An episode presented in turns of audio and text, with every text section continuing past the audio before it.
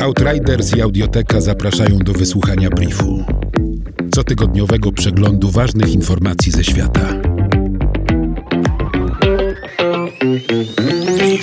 W wiadomości będące fake newsami wchodzą najczęściej osoby w wieku powyżej 65 lat, które mogą być szczególnie podatne na manipulacje, wynika z najnowszych badań. Natomiast dwie trzecie uczniów szkół średnich nie jest w stanie odróżnić sponsorowanych treści od tzw. Tak stories użytkowników.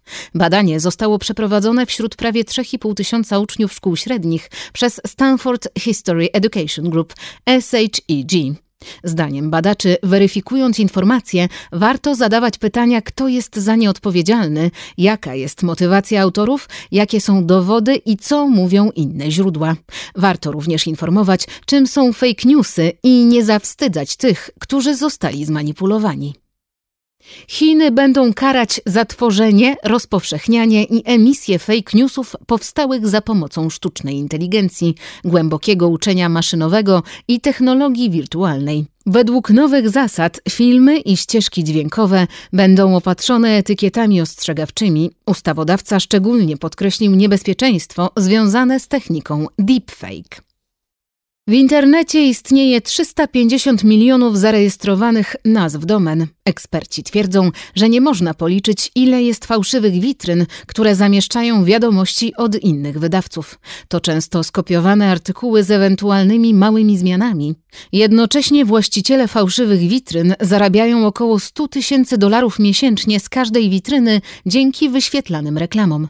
Miejsce pod nie sprzedają m.in. największe firmy technologiczne Google, Facebook czy Amazon.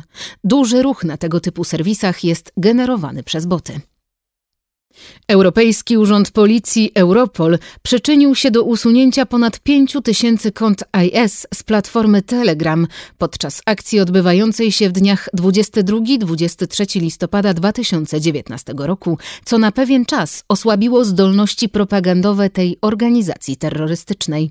Usunięte konta były często powiązane z agencją prasową Nashir News Agency, mającą związki z IS. Brief. Międzyrządowy Zespół do Spraw Zmian Klimatu IPCC ostrzega, że niewłaściwe użytkowanie gruntów powoduje degradację i pustynnienie ziemi. Rolnictwo jest w 75% odpowiedzialne za wylesianie lasów tropikalnych i w 70% za zużycie wody słodkiej.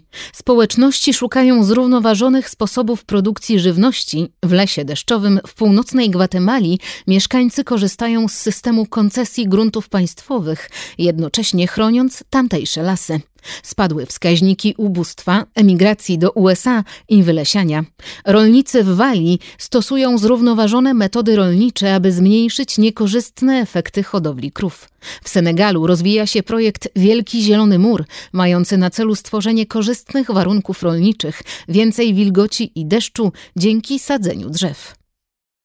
Sygnatariusze Międzynarodowego Traktatu o Zasobach Genetycznych Roślin dla Wyżywienia i Rolnictwa ITPGRFA, który ma na celu ochronę globalnego łańcucha dostaw, nie potrafią porozumieć się w kwestii wymiany nasion oraz dostępu do ich sekwencji genetycznej. Obecnie 9 z 6 tysięcy gatunków roślin uprawianych przez ludzi w celach żywnościowych stanowi 66% całkowitej produkcji roślinnej.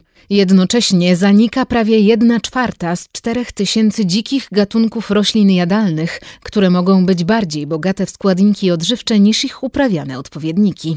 Zarazem naukowcy twierdzą, że zmiany klimatu utrudniają produkcję nasion, a urbanizacja, zanieczyszczenie środowiska i rolnictwo przemysłowe powodują spadek różnorodności biologicznej.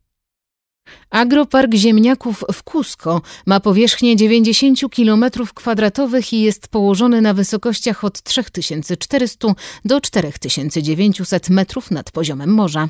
Naukowcy identyfikują tam geny 1367 zgromadzonych odmian, które mogłyby pomóc przetrwać ziemniakom coraz częstsze i intensywniejsze susze, powodzie i mrozy związane ze zmianami klimatycznymi. Natomiast w Limie istnieje Międzynarodowe Centrum Ziemniaka, gdzie rośnie ponad 4600 odmian ziemniaków i znajduje się największy na świecie bank genów tej rośliny.